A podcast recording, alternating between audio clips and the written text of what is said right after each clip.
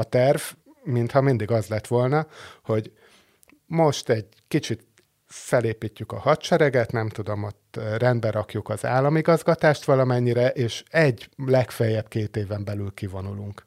És az egész húsz éves afganisztáni háború lement ebben a menetrendben, hogy mindig az volt a terv, hogy egy legfeljebb két év múlva innen el lehet jönni.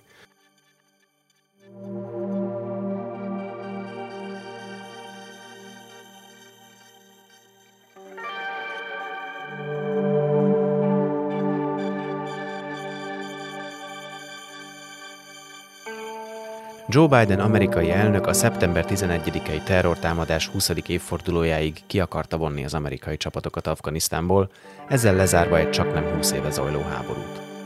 Arra viszont nem számított, hogy még mielőtt az utolsó amerikai katona elhagyná Afganisztánt, az országot ugyanazok fogják uralni, akik ellen az amerikaiak húsz éve bevonultak. A tálibok az egész világot meglepő gyorsasággal foglalták el nyáron Afganisztán nagyobb városait, augusztus közepén pedig bevonultak Kabulba, miután az afgán elnök elmenekült.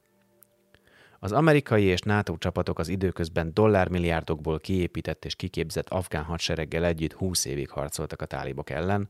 A harcokban kétezer-háromszázhuszonöt amerikai katona, hatvanhatezer afgán katona és rendőr, valamint negyvenhétezer civil vesztette életét. Az áldozatok ellenére viszont látszólag egyik pillanatról a másikra minden visszaállt ugyanoda, ahol húsz évvel ezelőtt volt. A mai adásban Király Andrással, a négy négy négy külpolitikai újságírójával beszéljük át, hogy mi magyarázhatja ezt a teljes összeomlást, hogyan lehetett volna másképp, és milyen következményei lehetnek ennek szerte a világon. Szia, András! Szervusz, Dénes! Te a legutóbbi cikkedet, amiben az afgán helyzetet elemzed, azzal kezdted, hogy visszamentél az egész konfliktus elejére, vagy háború elejére, húsz évvel ezelőttre, egészen a kétezer-egyes szeptember tizenegyes terrortámadásig. Menjünk most egy kicsit mi is vissza.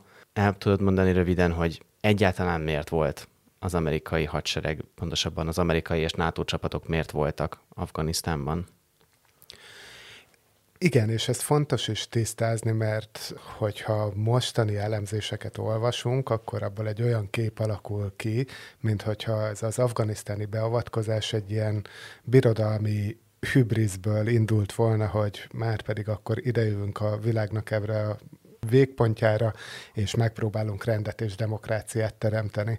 Miközben egy, ennél egy sokkal egyszerűbb, zsigeribb motivációja volt az afganisztáni beavatkozásnak, az pedig a kétezer-egy. szeptember tizenegyediki terrortámadások, amiknek most ugye a huszadik évfordulója is van, ami egy felfoghatatlan megrázkódtatásként érte az Egyesült Államokat. Tehát békeidőben elkövetett támadásnak háromezer halálos áldozata a világtörténelemben nem nagyon van. Tehát az, vagy ha adódik, az, az minden esetben egy háború kirobbantásához vezet. Tehát az afganisztáni beavatkozást egyáltalán nem egy ilyen demokráciaépítő, nemzetépítő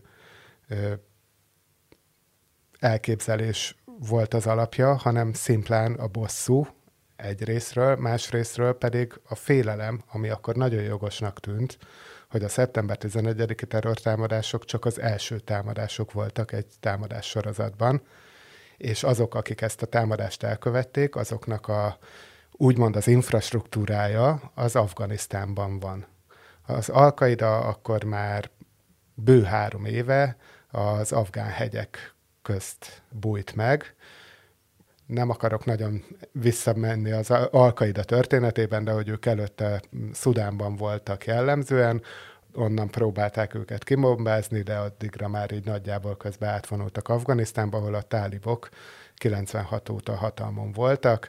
Az országgal nagyjából senki nem törődött az egész világon, tehát elé, eléggé nagy szabadságot élvezhettek ott azon belül, pláne, hogy a tálibokkal azért ideológiailag nem állnak olyan távol, és ott meghúzhatták magukat biztonságban. Ugye Afganisztán egy olyan terület volt, ahova nem nagyon mentek be külföldi erők már a kilencvenes évek óta.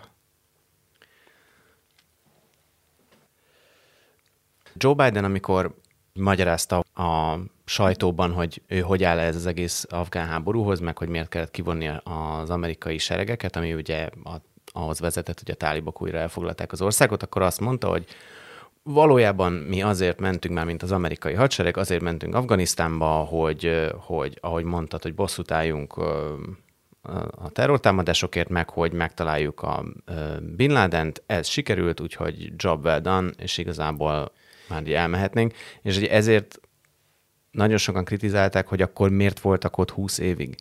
Igen, tehát végül is a Biden csak visszatért az eredeti misszió tervhez, ami valóban ez volt. Tehát ha megnézzük az afgán háború történetét, az első körben mi történt, igazából nem is csapatokat küldtek az amerikaiak, hanem tanácsadókat, C I A ügynököket, ilyen lézeres jelölőkkel, légi támogatást adtak az észak, a tálibellenes Északi Szövetségnek, aminek segítették koordinálni a hadműveleteit is. Egyébként egy rendkívül sikeres háborúnak indult az afganisztáni.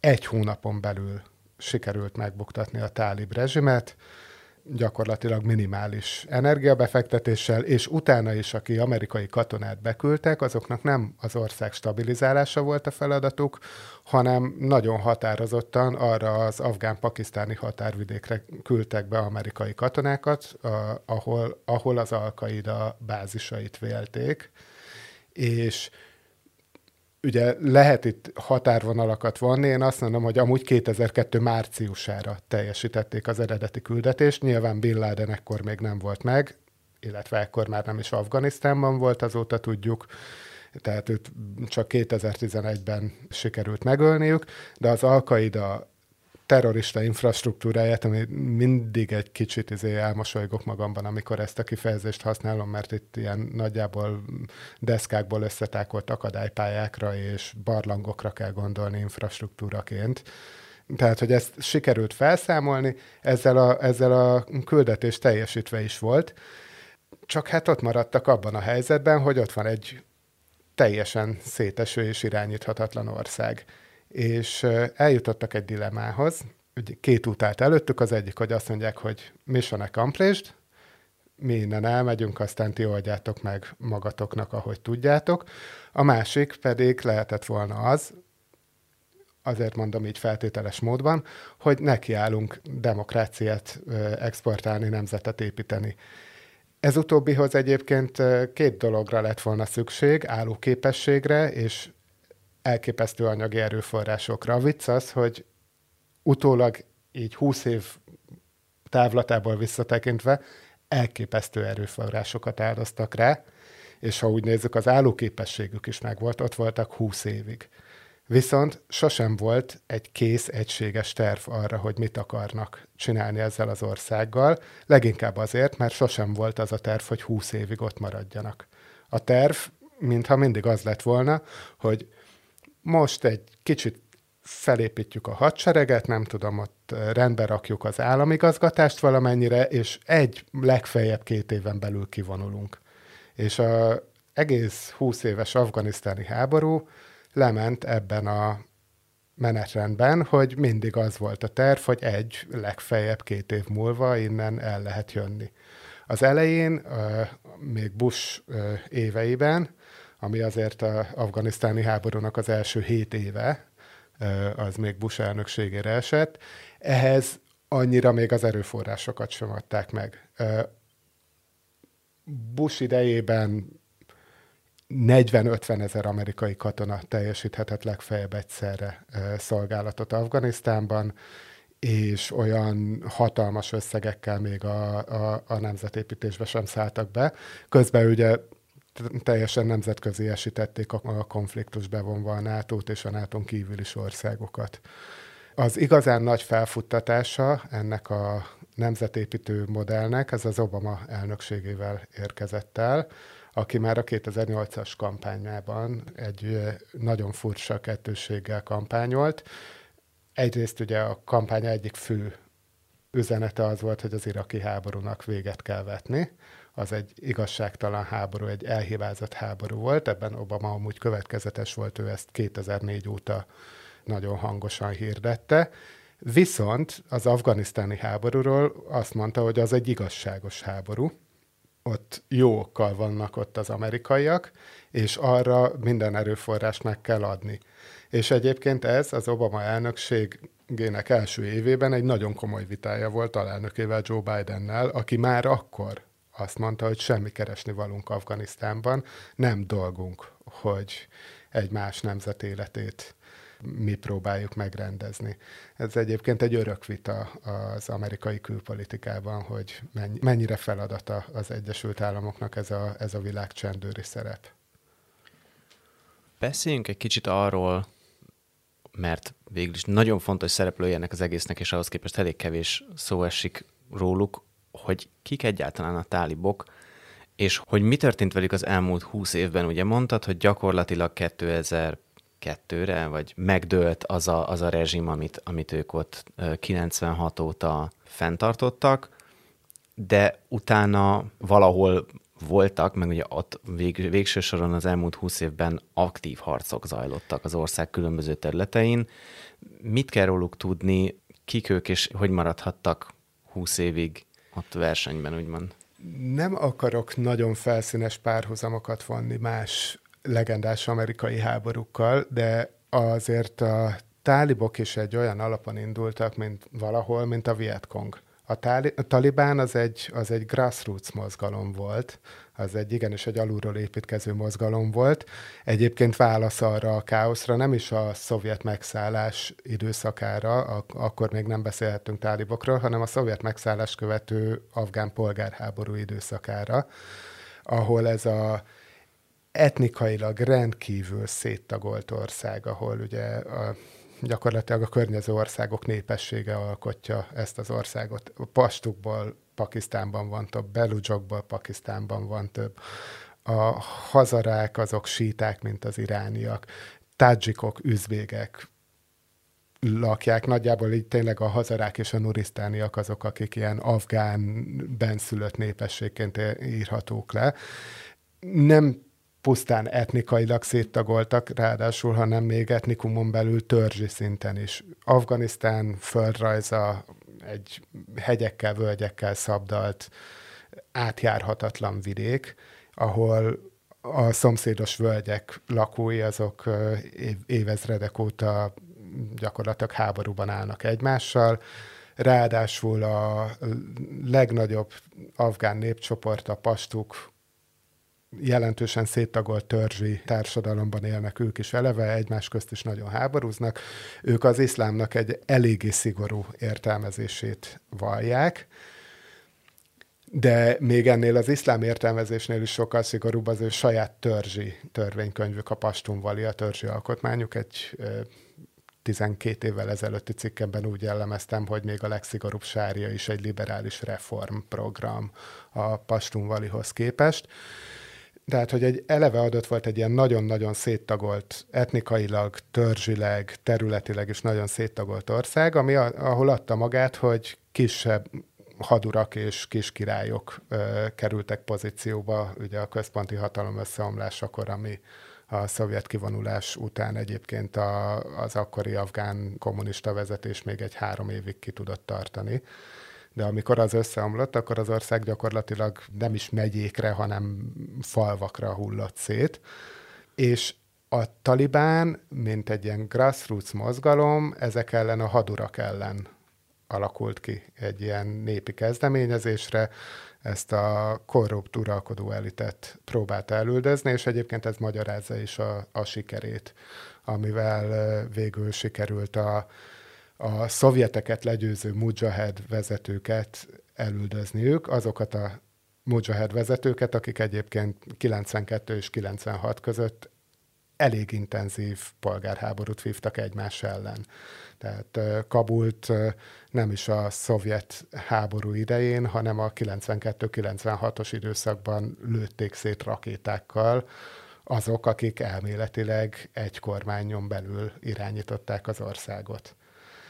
Erre válaszul lépett föl a Talibán mozgalom, ami mondom így afgán viszonylatban nem egy extrém ideológiai csoport volt. Ez úgy nagy, nagyjából belefért a ottani életfelfogásba az, amit ők hirdettek.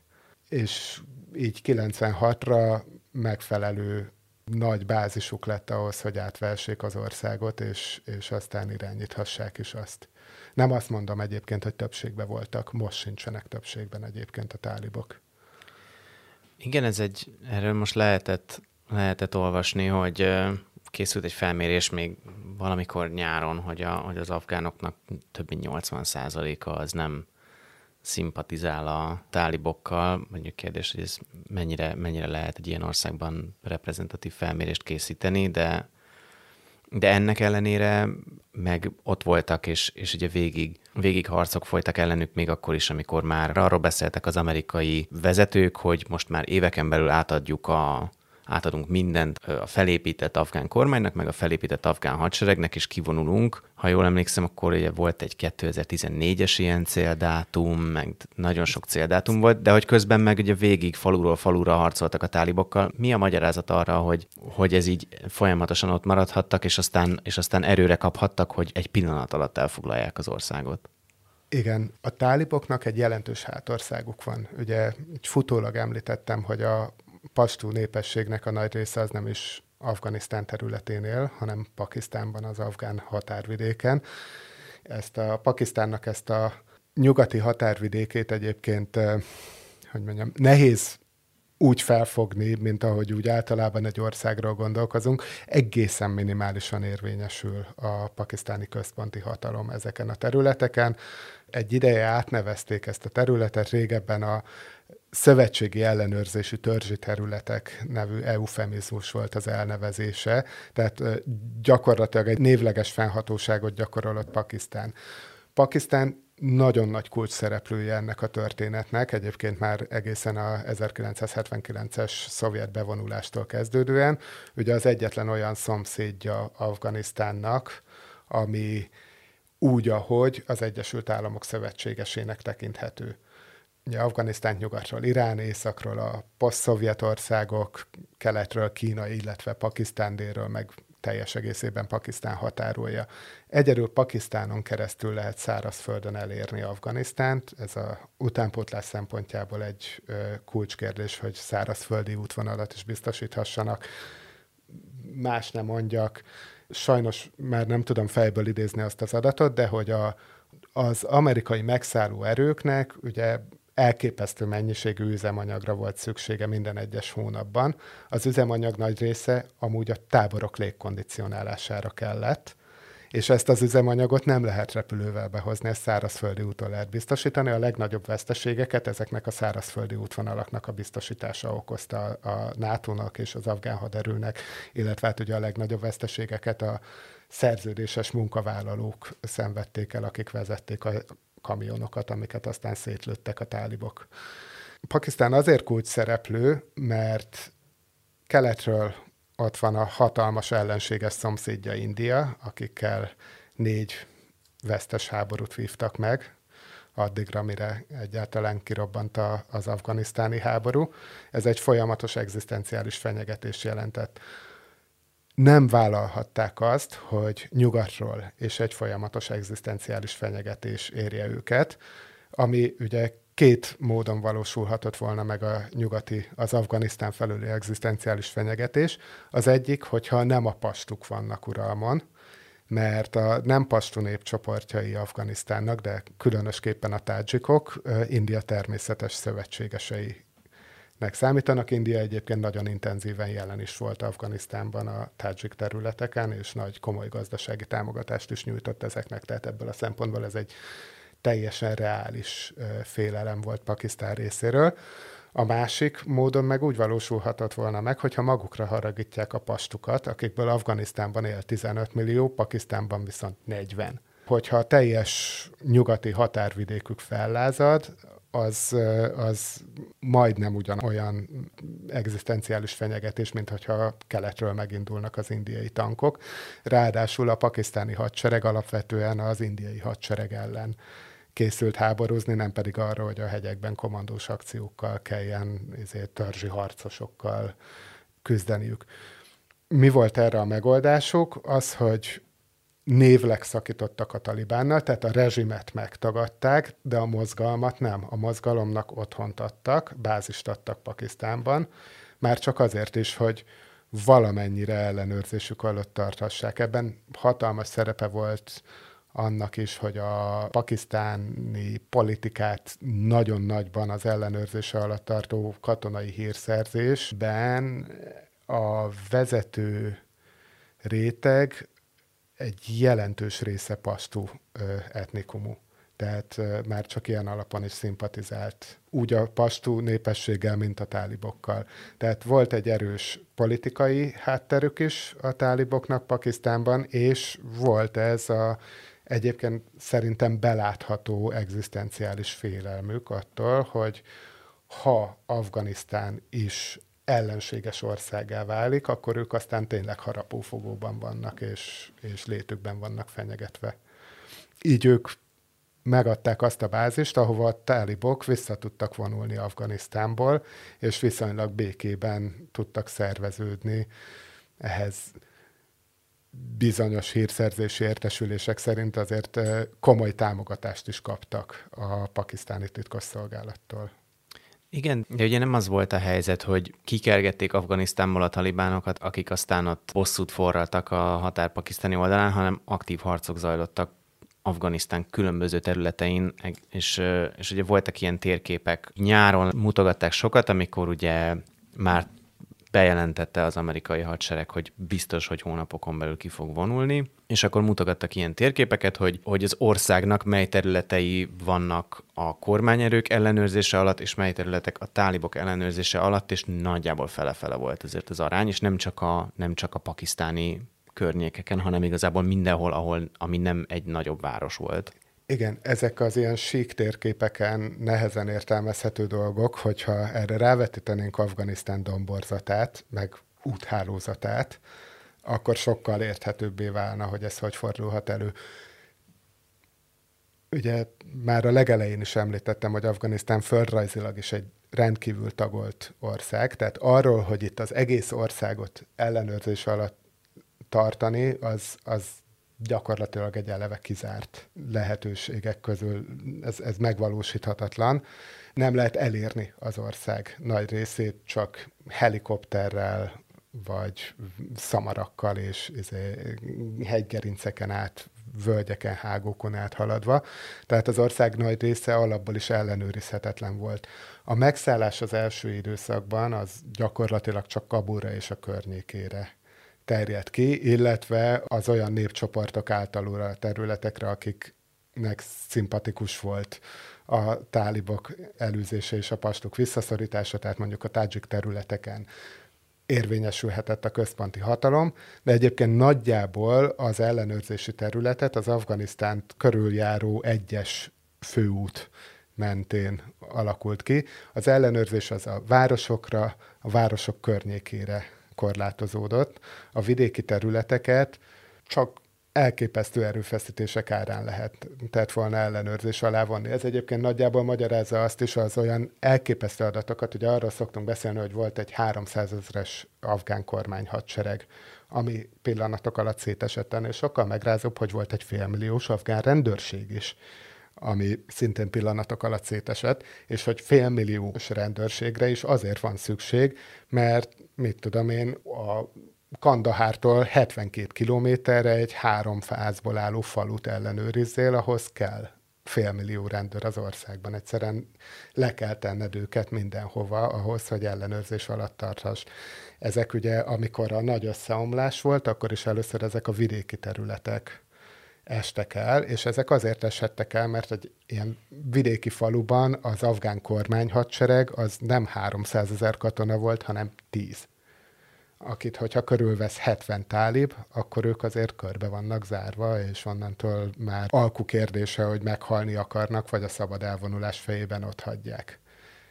Sok esetben a szabad elvonulást választották, aminek egyébként részben az is az oka, hogy ezeket a kormányerőket országosan toborozták, és nagyon sok esetben egy adott térségben nem az adott térségből származó katonák szolgáltak, akiknek különösebb érdekük nem fűződött annak a térségnek a megvédéséhez. Ez ugyanúgy idegen volt egy tádzsik Kandahárban, mint egy amerikai katona Kandahárban. Egy teljesen más közegben, egy teljesen más népcsoportot kellett volna felügyelnie, ezért, hogyha azt mondták neki, hogy ha le- leadod a fegyvert, akkor nem ölünk meg, akkor jó esetben leadta a fegyvert.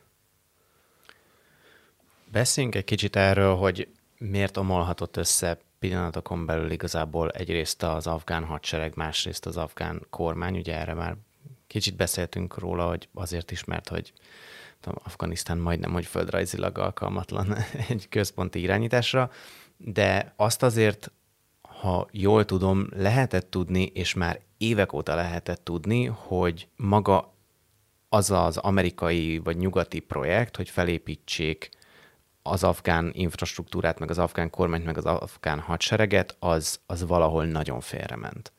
Tehát, hogy ezt már én most nézegettem ilyen uh, riportokat, meg uh, dokumentumfilmeket tizenkettőből, ahol, ahol arról beszélnek ott a, a helyszínen lévő katonák, hogy mikor jön látogatóba az amerikai nagykövet, neki minden, el fognak mondani, hogy minden nagyon szuper, és, és, és nagy sikerrel átadjuk az ellenőrzést a, a nagyon szuperül felépített afgán hadseregnek, de amikor elmennek, akkor utána megint két nap múlva egy lövöldözni fogunk a tálibokkal, mert semmi nem, nem épült fel.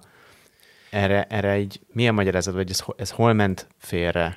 A, hogyha két nagy okot kéne mondani, akkor az egyiket azt már érintettem, ez az országosan toborzott hadsereg, ami Ben, tehát nem egy alapvető hülyeség volt. A, a logika az volt benne, hogy ha lokálisan toboroznák a hadsereget, akkor gyakorlatilag a következő polgárháború hadseregeit építenék fel. Tehát akkor lesz egy tadzsik, egy üzbék, egy hazara, egy, meg tizenkét pastú hadsereg, akik aztán az első adandó alkalommal egymásnak esnek. Erre volt a gondolat, hogy, hogy országosan toborozzák a hadsereget, ami viszont meg most a végén mutatkozott meg ennek a gyengesége, hogy nem nagyon voltak érdekeltek ebben a projektben maguk a katonák. A másik korai stratégiai hiba pedig az volt, hogy nagyon hamar a legegyszerűbb megoldásnak azt tűnt,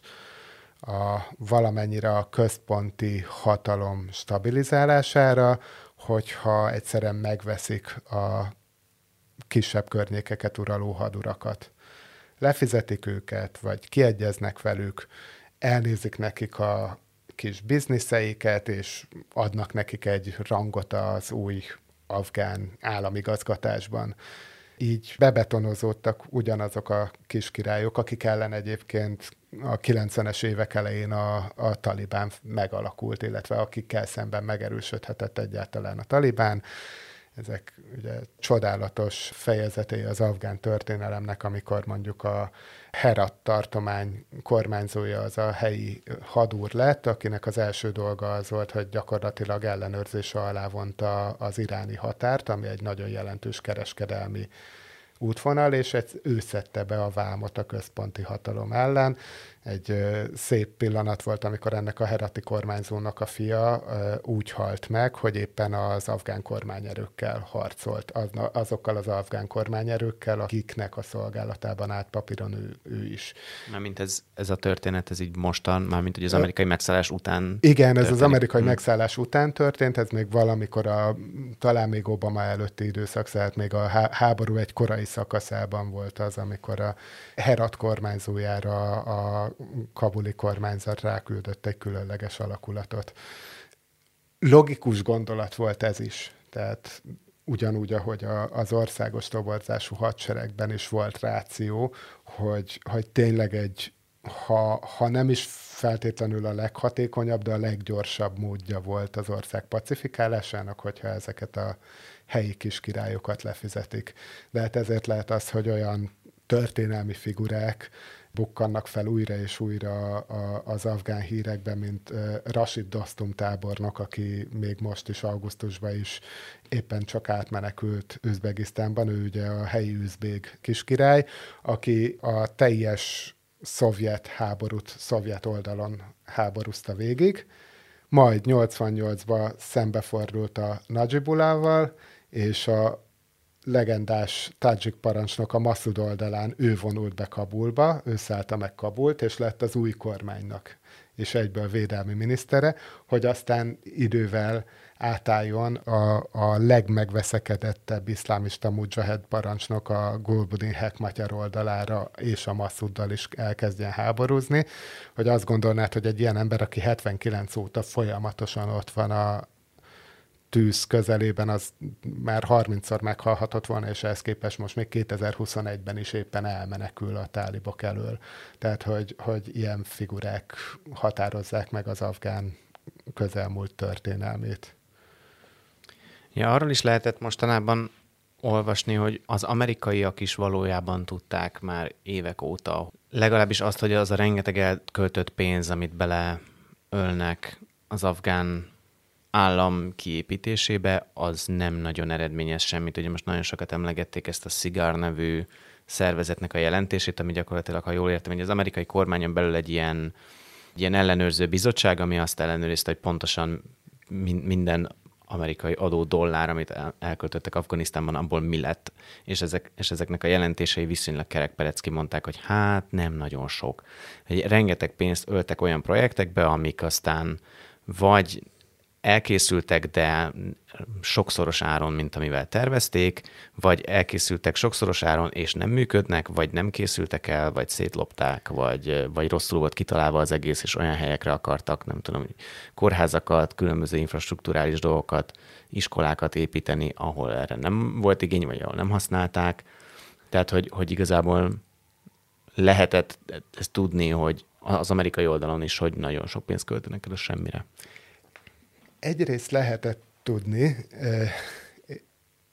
igen, azért akadtam meg egy kicsit, mert hogy, hogy átmentünk egy, egy ilyen afgán bashingbe, mint hogyha minden, mindenről ők tehetnének, miközben én azt gondolom, hogy a, az afgán szereplők is racionálisan jártak el az elmúlt húsz évben, már amennyiben azt gondoljuk, hogy tisztában voltak vele, hogy nagyjából az ő hatalmukat egyedül az amerikai jelenlét garantálja, ami elég gyorsan be is igazolódott, hogy valóban így van, egyedül az amerikai jelenlétben tudtak ők hatalmon lenni. Ez az amerikai jelenlét viszont egyáltalán nem volt garantált. Megint visszakanyarodnék egy kicsit az elejére, ahol ugye azt mondtam, hogy igazából mindig, mindig úgy állt hozzá az aktuális amerikai vezetés, hogy na még egy jól megtoljuk, és akkor egy, legfeljebb két éven belül kivonulunk. Az afgánok ugyanazokat a híreket hallották, mint mi, sőt, talán ugye egy kicsit többet is tudtak erről a dologról, mint mi, talán jobban tájékozottak voltak. Őnekik azzal kellett számolniuk, hogy egy, legfeljebb két évük van, még amíg biztonságban lehetnek hatalmon. Mi lehet a túlélésük egyetlen garanciája, hogyha ez alatt, az egy-két év alatt a lehető legjobban megszedik magukat. Tehát ö, valamennyire ösztönözte a korrupciót ez az amerikai hozzáállás. Az, hogy aztán emellett pedig így rengeteg értelmetlen projekt valósult meg, hát a magyarok, akiknek szintén volt egy regionális újjáépítési csoportjuk, hát ők is építettek Pulikumriban iskolát, amit aztán egy év múlva már senki nem használt, vagy tálib bázis lett belőle, mindegy.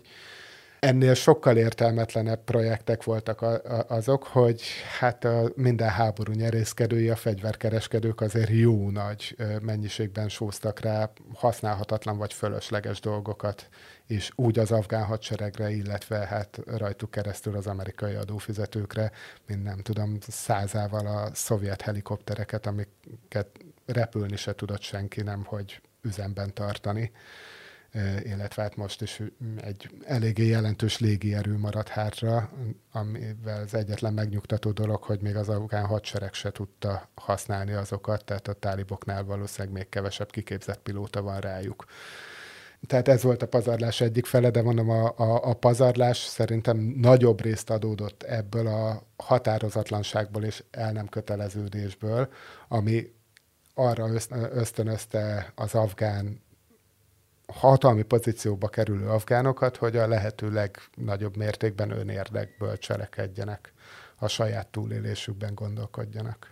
Itt említetted a fegyver kereskedőket, meg, de itt ilyen szovjet helikoptereket említettél, de azért, ha, ha jól tudom, azért az amerikai private military industry is elég jól, jelentősen jelen volt Afganisztánban, meg azért nekik is igazából elég jól jött ez a háború hosszú igen, évekig. Igen, ez most ugye valahogy az amerikai hadviselés új modellje, hogy egy jelentős részét kiszervezik egyébként volt amerikai katonáknak, akik a seregből leszerelve aztán ilyen private contractorként, szerződésesként visszatérnek ugyanoda, és ott szolgálnak. Hát ez, ez gondolom főleg a hazai közvélemény megnyugtatására szolgál, mert akkor azt lehet mondani, hogy nem halt meg egyetlen egy amerikai katona sem, ami igaz, mert meghalt tizenöt amerikai zsoldos, amivel viszont már nem a kormánynak kell elszámolnia a közvélemény felé. Beszéljünk egy kicsit arról, hogy ezt a mostani kivonulást mi előzte meg. Ugye itt nagyon sokat lehet nyilván arról hallani, hogy, hogy ugye a Biden mennyire, mennyire szerette volna a kezdetektől fogva megcsinálni ezt a kivonulást, de hogy ha jól tudom, igazából már az előző kormány is elkezdett tárgyalni aktívan a tálibokkal erről. Sőt, Kicsit... sőt, hogyha úgy zajlottak volna a dolgok, ahogy a Trump maga után hagyta, akkor nem augusztus, hanem május lett volna a kivonulás végső határideje. Most nézzünk Trump meg republikánus nyilatkozatokat, akkor ez fel se tűnne, de valójában tavaly kétezer-húsz tavaszán még Donald Trump kormánya állapodott meg a tálibokkal a kivonulásról, az amerikai kivonulásról, illetve egy olyan alkut kötöttek, amiben a tálibok annyit vállaltak, hogy az amerikai csapatok ellen nem fognak támadást intézni a kivonulásig. És ezt egyébként tartották, és az amerikaiaknak egészen minimális veszteségeik voltak az elmúlt egy évben, ha egyáltalán voltak. Ugyanakkor a kormányerőket ebben az egy évben is folyamatos nyomás alatt tartották a tálibok. A kormányerőkkel szemben nem vállaltak semmiféle tűzszünetet. Egy nagyon halvány ígéretet tettek arra, hogy majd egyeztetnek arról, hogy mi legyen az amerikai kivonulás után, de az amerikaiakkal kötött megállapodásban semmifajta garanciális elem nem volt arra, hogy mi történik akkor, hogyha a tálibok nem tartják magukat ehhez az ígéretükhöz. Egyedül arra volt kitétel, hogyha az amerikaiakkal szemben vállalt ígéreteikhez nem tartják magukat, akkor nyilván, tehát hogyha az amerikaiakat támadás éri, azt az amerikaiak megbosszulják. Ezt a, most a Joe Biden is világossá tette, és hát a szavait tettek is követték, amikor volt a kabuli reptér elleni támadás, az két napon belül volt megtorló csapás amiatt. Tehát az amerikaiak miután ott voltak tizenkilenc évig, azzal, hogy folyamatosan az volt az állításuk, hogy még legfeljebb egy-két évig leszünk itt. Ezzel folyamatosan bizonytalanságba tartották a, a kabuli vezetést, akik a szövetségeseik. Utána teljes egészében már Donald Trump elnöksége alatt cserben hagyták őket azzal, hogy őket félretéve, őket megkerülve külön alkut kötöttek a tálibokkal arról, hogy azok az amerikaiakat nem fogják támadni. Itt már sokat beszéltünk arról, hogy mi mindent csinált az amerikai hadsereg, meg nem tudom, az afgán kormány, meg minden szereplő igazából rosszul, de ha, ha lehet ilyet mondani, lehetett volna ezt az afgán megszállást, meg ezt a húsz éves háborút jól csinálni, aminek nem az a vége, hogy hogy egyszer csak akkor, amikor az amerikaiak kimennek, akkor minden visszaáll ugyanoda, ahonnan elindult? Igen. Szóval megint egy kicsit el kellett gondolkoznom, főleg azért, mert én, a, én nem voltam híve ennek a háborúnak. És nem azért, mert én így egy ilyen galamb természetű ember lennék, hogy más nem mondjak, én az iraki háborút azt úgy gondoltam, hogy az egy jogos háború, és egy olyan háború, amit fel lehet vállalni. Irak és Afganisztán között a különbséget azt nem a háború jogosságában mértem, hanem a nyerhetőségében. Az irakit megnyerhető háborúnak gondoltam, az afganisztánit nem. Visszatekintve azt gondolom, hogy egyébként akár az afganisztáni is lehetett volna nyerhető háború, mert amiben én kételkedtem az az, hogy az amerikai hadseregnek, az amerikai közvéleménynek van-e kellő állóképessége egy ilyen háború megvívásához. És az afganisztáni háború meglepően sokáig népszerű maradt az Egyesült Államokban. Tehát amikor Obama kétezer-nyolcban ezzel kampányolt, az nem egy teljesen őrült izé, gondolata volt az ő részéről, nem egy politikai öngyilkosság volt, hanem az afganisztáni háborúnak volt egy népszerűsége. Annak a gondolatnak, hogy mi most oda megyünk, és, és ebből a középkori borzalmas porfészekből valami működő dolgot csináljunk, ennek volt támogatottsága az amerikai közvéleményben. Úgy érezték, hogy ez egy, ez egy vállalható cél, hogy amikor Obama arról beszél, hogy igazságos háború, az nem a ő fejéből született, hanem igenis ez egy létező olvasat volt az amerikai közvéleményben. Tehát meg lett volna az állóképesség, és látjuk az elköltött pénzből, hogy megvolt az anyagi forrás is ahhoz, hogy ezt akár, ezt a háborút akár sikerrel is megvívják, csak ennek feltétele lett volna az, hogy eleve egy ilyen hosszú háborúra rendezkedjenek be, hogy egy olyan tervvel fussanak neki az afganisztáni háborúnak, ami nem két évre szól. Nem arról szól, hogy valami minimális, minimális haladást érjünk el, és azonnal húzzunk el, amint alkalmunk adódik rá. Tehát James Dobbins, aki egyébként volt afganisztáni külön megbízottja, és ő azt hiszem az Obama kormánynak ezt, ezt ellenőriznem kéne. Lényeg, hogy ő Bill Clinton, George Bush és Barack Obama kormányában is vezető diplomata volt, és mindig az ilyen válságterületeken volt külön megbízott. Haiti, Szomália, Bosznia, Koszovó, Pakisztán, Afganisztán, tehát tényleg egy igazi válságdiplomata, hogy ő neki volt az a, a felvetése a Foreign Affairs-ben, hogy tényleg mi lett volna, ha ezt a háborút eleve húsz évre tervezzük. Hogyha úgy, úgy indulunk neki, hogy mostantól húsz éven át mi itt leszünk Afganisztánban, és, és felépítünk, kiépítünk egy működő államot.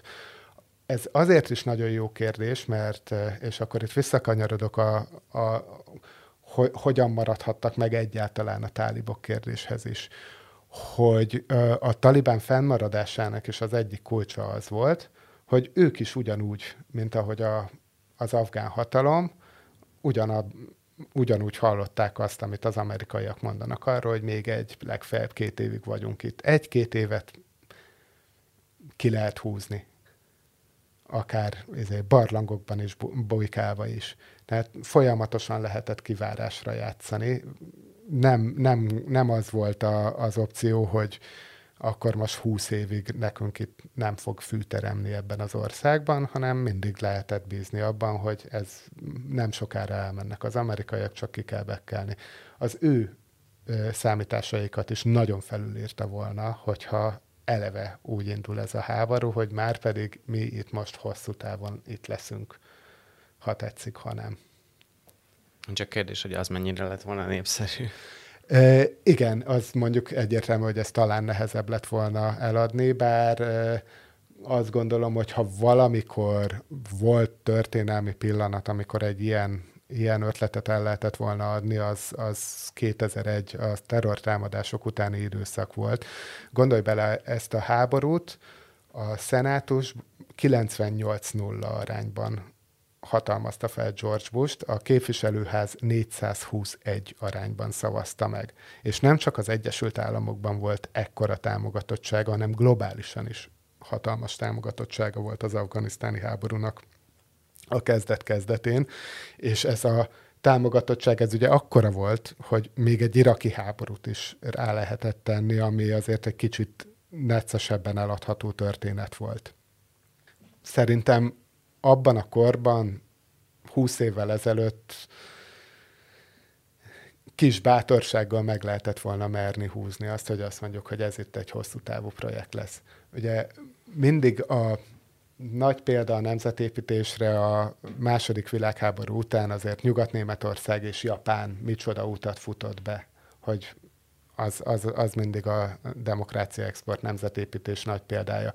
Gondoljunk bele, hogy ez a Németországban tíz évig tartott a háború után. Németországban, ahol mégiscsak volt egy hagyománya a közigazgatásnak, a központi hatalomnak, még, még a demokratikus intézményrendszernek is voltak történelmi hagyományai, még hogyha ugye kissé meg is koptak a két világháború közti időszakban, és ott volt félmillió amerikai katona teljes megszállás alatt tartva az országot. Úgy sikerült tíz év alatt valamit kihozni belőle. Afganisztánból ezt megpróbálták egy-két év alatt jóval kisebb erőforrásokkal megoldani. Igen, de hát, hogy olyan nagyon sok jó példa mondjuk a második világháború óta viszont azért nem annyira volt. Most nyilván azt, arra nem lehetett számolni, de Boszniával hogy... és Koszovóval szoktak mm. példálózni.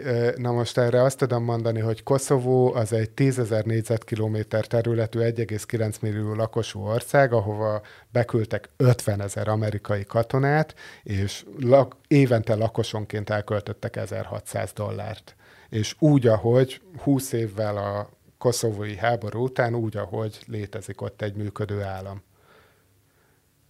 Afganisztán ehhez képest hatszázötvenezer négyzetkilométer, van kétezer-egyben volt huszonegy millió lakója, most harminchat millió lakója, egyébként ezek nagy része hatvan százaléka nem élt tálib uralom alatt egészen mostanáig, és ehhez képest a csúcson volt bent százharmincezer amerikai katona, és lakosonként ráköltenek ötven dollárt.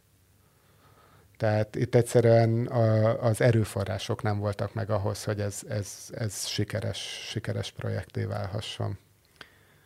Még beszéljünk egy kicsit a kivonulásról, mert az még egy, még egy olyan téma, ahol nagyon sokszor felmerül az amerikai sajtóban, hogy máshogy kellett volna csinálni, sőt, ugye ilyen egészen... hogy az amerikai baloldaltól a jobboldalig nagyon sokan mondják azt, hogy az, hogy ki kellett vonulni Afganisztánból, az igaz, tehát az, az egy támogatható dolog, de nem így kellett volna csinálni.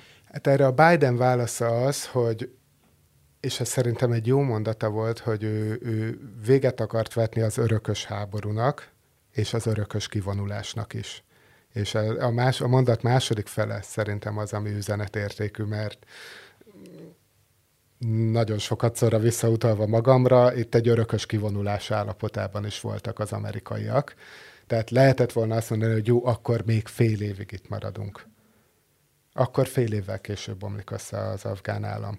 Az, hogy egyébként ilyen összeomlik az afgán állam, az szerintem senkiben nem volt kérdés. Tehát aki azt mondja, hogy ő bízott abban, hogy itt, itt valami, valami maradhat az amerikaiak után, az, az nem feltétlenül mond igazat, vagy, vagy valamit nagyon félreértett. Az, hogy ilyen tempójú volt az összeomlás, arra, arra viszont nagyon kevesen számíthattak. Tehát azért azt lehetett képzelni, főleg azért, hogy sok kritika éri az afgán hadsereget, de ez az afgán hadsereg azért tizenöt-húsz éven át vívta a maga háborúját a tálibokkal, és, és, és mutatott némi ellenálló képességet ez ellen. Mondom, én azt is értem, hogy az amerikai kivonulás az hogyan változtatta meg az, az afgán hadseregben szolgálók egyéni számításait, és miért tör... azt értem, hogy miért következhetett be ilyen gyorsan az összeomlás, de azt gondolom, hogy ezt előre tényleg nem lehetett megjósolni, hogy ez ilyen hihetetlen sebességű lesz ez az összeomlás, ezzel nem lehetett számolni. Azon el lehet vitatkozni, hogy, hogy mennyire kellett volna úgy megszervezni a kimenekítéseket, hogy azok még arra az időre essenek, amikor mondjuk a bagrami légitámaszpont még az amerikaiak kezén van, és sokkal jobban biztosítható, mint a kabuli reptér. Nyilván ebben, ebben, ebben lett volna lehetőség egy szervezettebb visszavonulásra. Nem tudom, hogy annak mondjuk milyen üzenete lett volna. Szóval, hogy az, a, annak milyen hatása lett volna, hogyha még egy jelenlévő amerikai hadseregnél elkezdjenek kivinni az országból, és itt több tízezer emberről beszélünk, ráadásul arról a több tízezer emberről, akik ezt az országot működtették, hát ők voltak az amerikaiak szövetségesei, ők azok, akiket most el kell menekíteni. Tehát akkor gyakorlatilag elvitted volna azt az infrastruktúrát, amit magad mögött kellett volna hagyjál. Beszéljünk egy kicsit így a, az az adás végén arról, hogy, hogy milyen hatással lesz, hogy lehet ennek a, tehát annak, hogy, hogy ugye Afganisztán az megint, megint a tálibok uralma alatt van. Ugye egyrészt nyilván van ennek egy amerikai belpolitikai vonzata, ugye arról lehet, lehetett hallani, vagy Joe Biden nyilatkozta azt már korábban is, és most is, hogy ő nem annyira tart attól, hogy ennek komoly, hogy mondjam, hatása lesz az ő elnökségére, mert, mert korábbi elnökök is megéltek hasonló, túléltek hasonló blamákat Vietnámmal kapcsolatban. Meg arról beszélünk egy kicsit, ami talán egy picit fontosabb, hogy, hogy globálisan, meg a térségben milyen hatása lesz annak, hogy, hogy visszatértek a tálibok.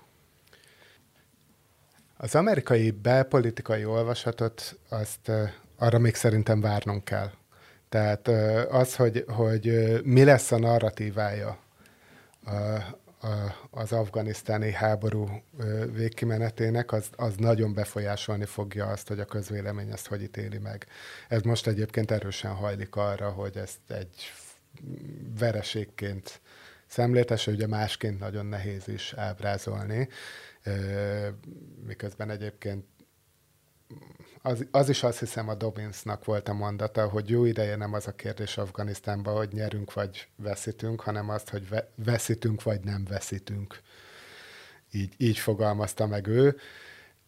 Azt, hogy én most még egyelőre nem merném eldönteni, hogy az amerikaiak veszítettek vagy nem veszítettek Afganisztánban.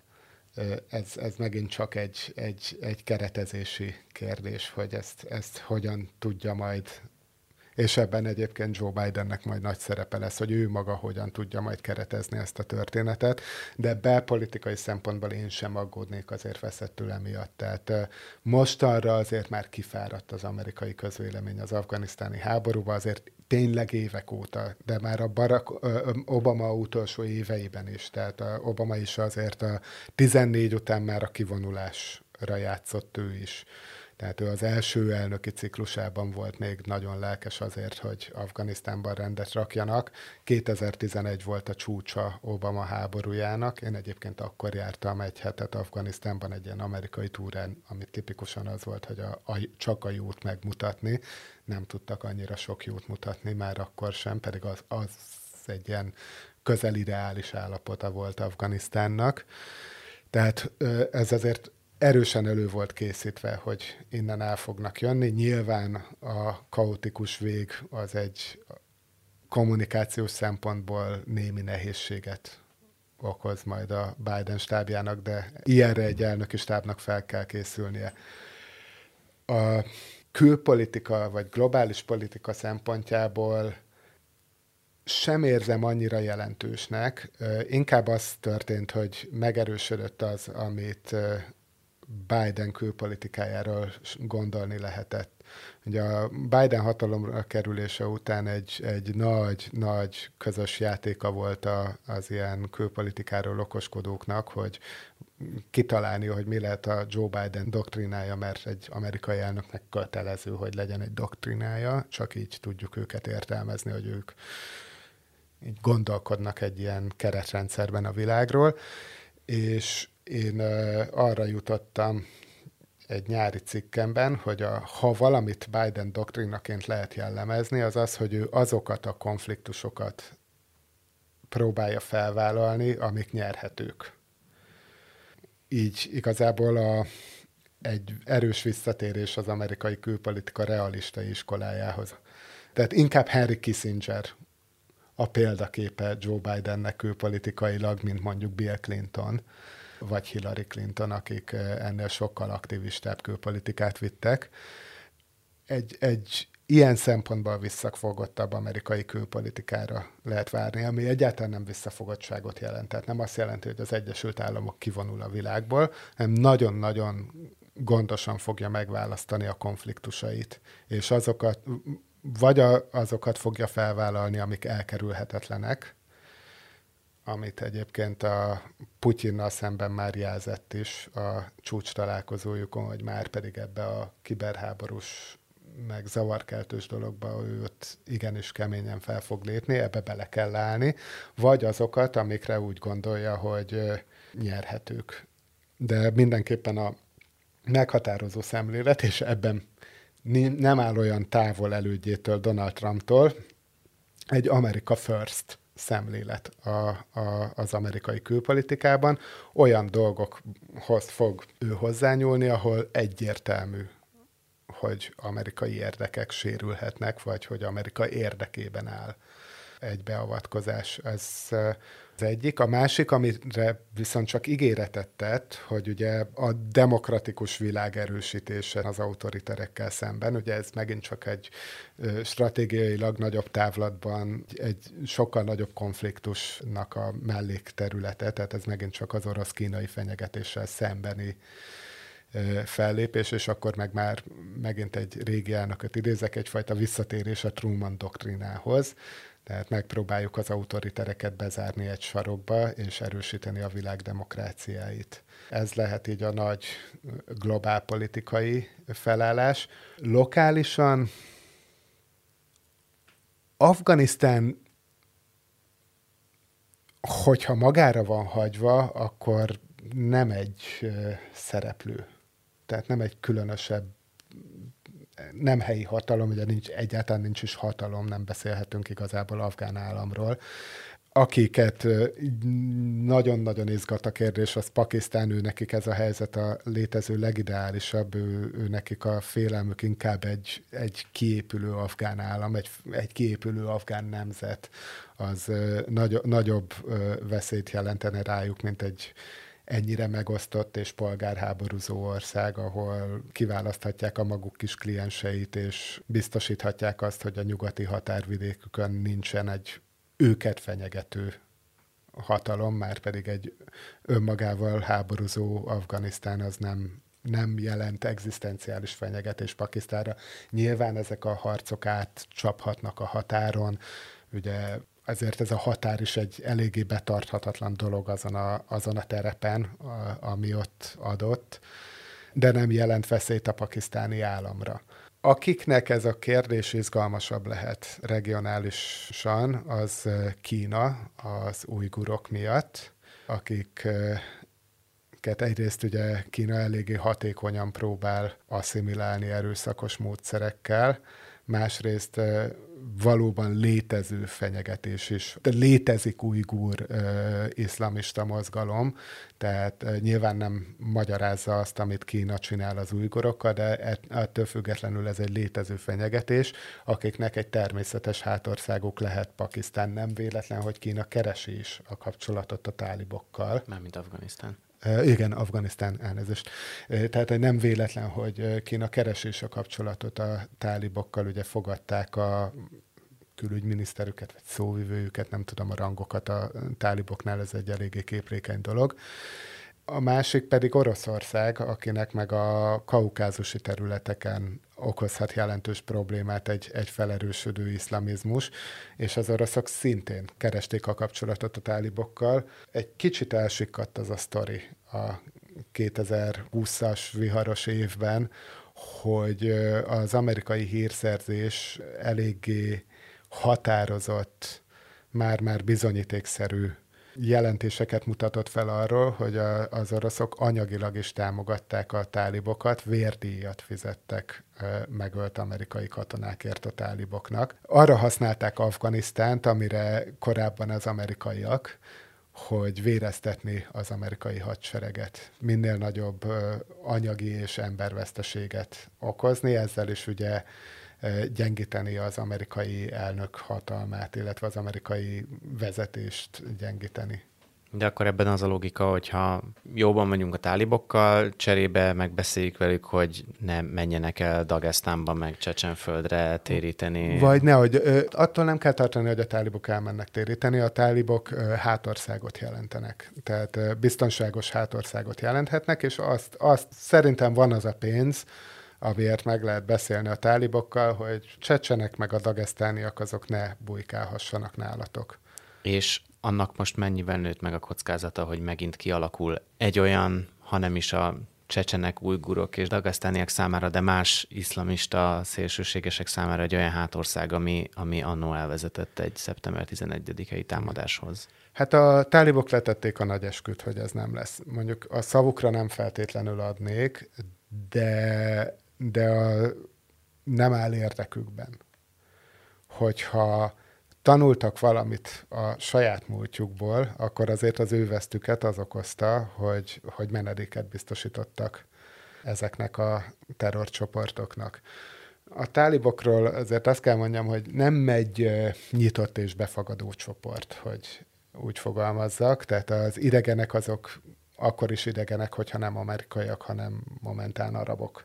Eléggé jelentős konfliktusa van a táliboknak az ISIS-szel, ami nem szövetséges, hanem rivális szervezetük Afganisztánban. Ugyanúgy az ő hatalmukat is veszélyezteti, és szerintem azt, azt beláthatják, hogy az is az ő hatalmukat veszélyezteti, hogyha, hogyha bázist adnak az amerikaiak ellenségeinek, mert azt azért, mondom, azt még Trump is, és Biden is teljesen egyértelművé tette, hogy az amerikai érdekek védelmében be fognak avatkozni, a jövőben is be fognak avatkozni Afganisztánban. Király András, nagyon szépen köszönöm, hogy beszélgettünk erről, ez nyilván még egy ilyen fejlődő sztori, úgyhogy... Visszatérhetünk rá szerintem egy fél év, egy év múlva újra. Köszönöm Meg szépen. Meg évekig. Nektek hallgatóknak pedig köszönjük, hogy meghallgattátok az adást, és uh, olvassátok a négy négy négyet, nézzétek a videóinkat, hallgassátok a podcastjainkat, és lépjetek be a körbe. Sziasztok! Sziasztok!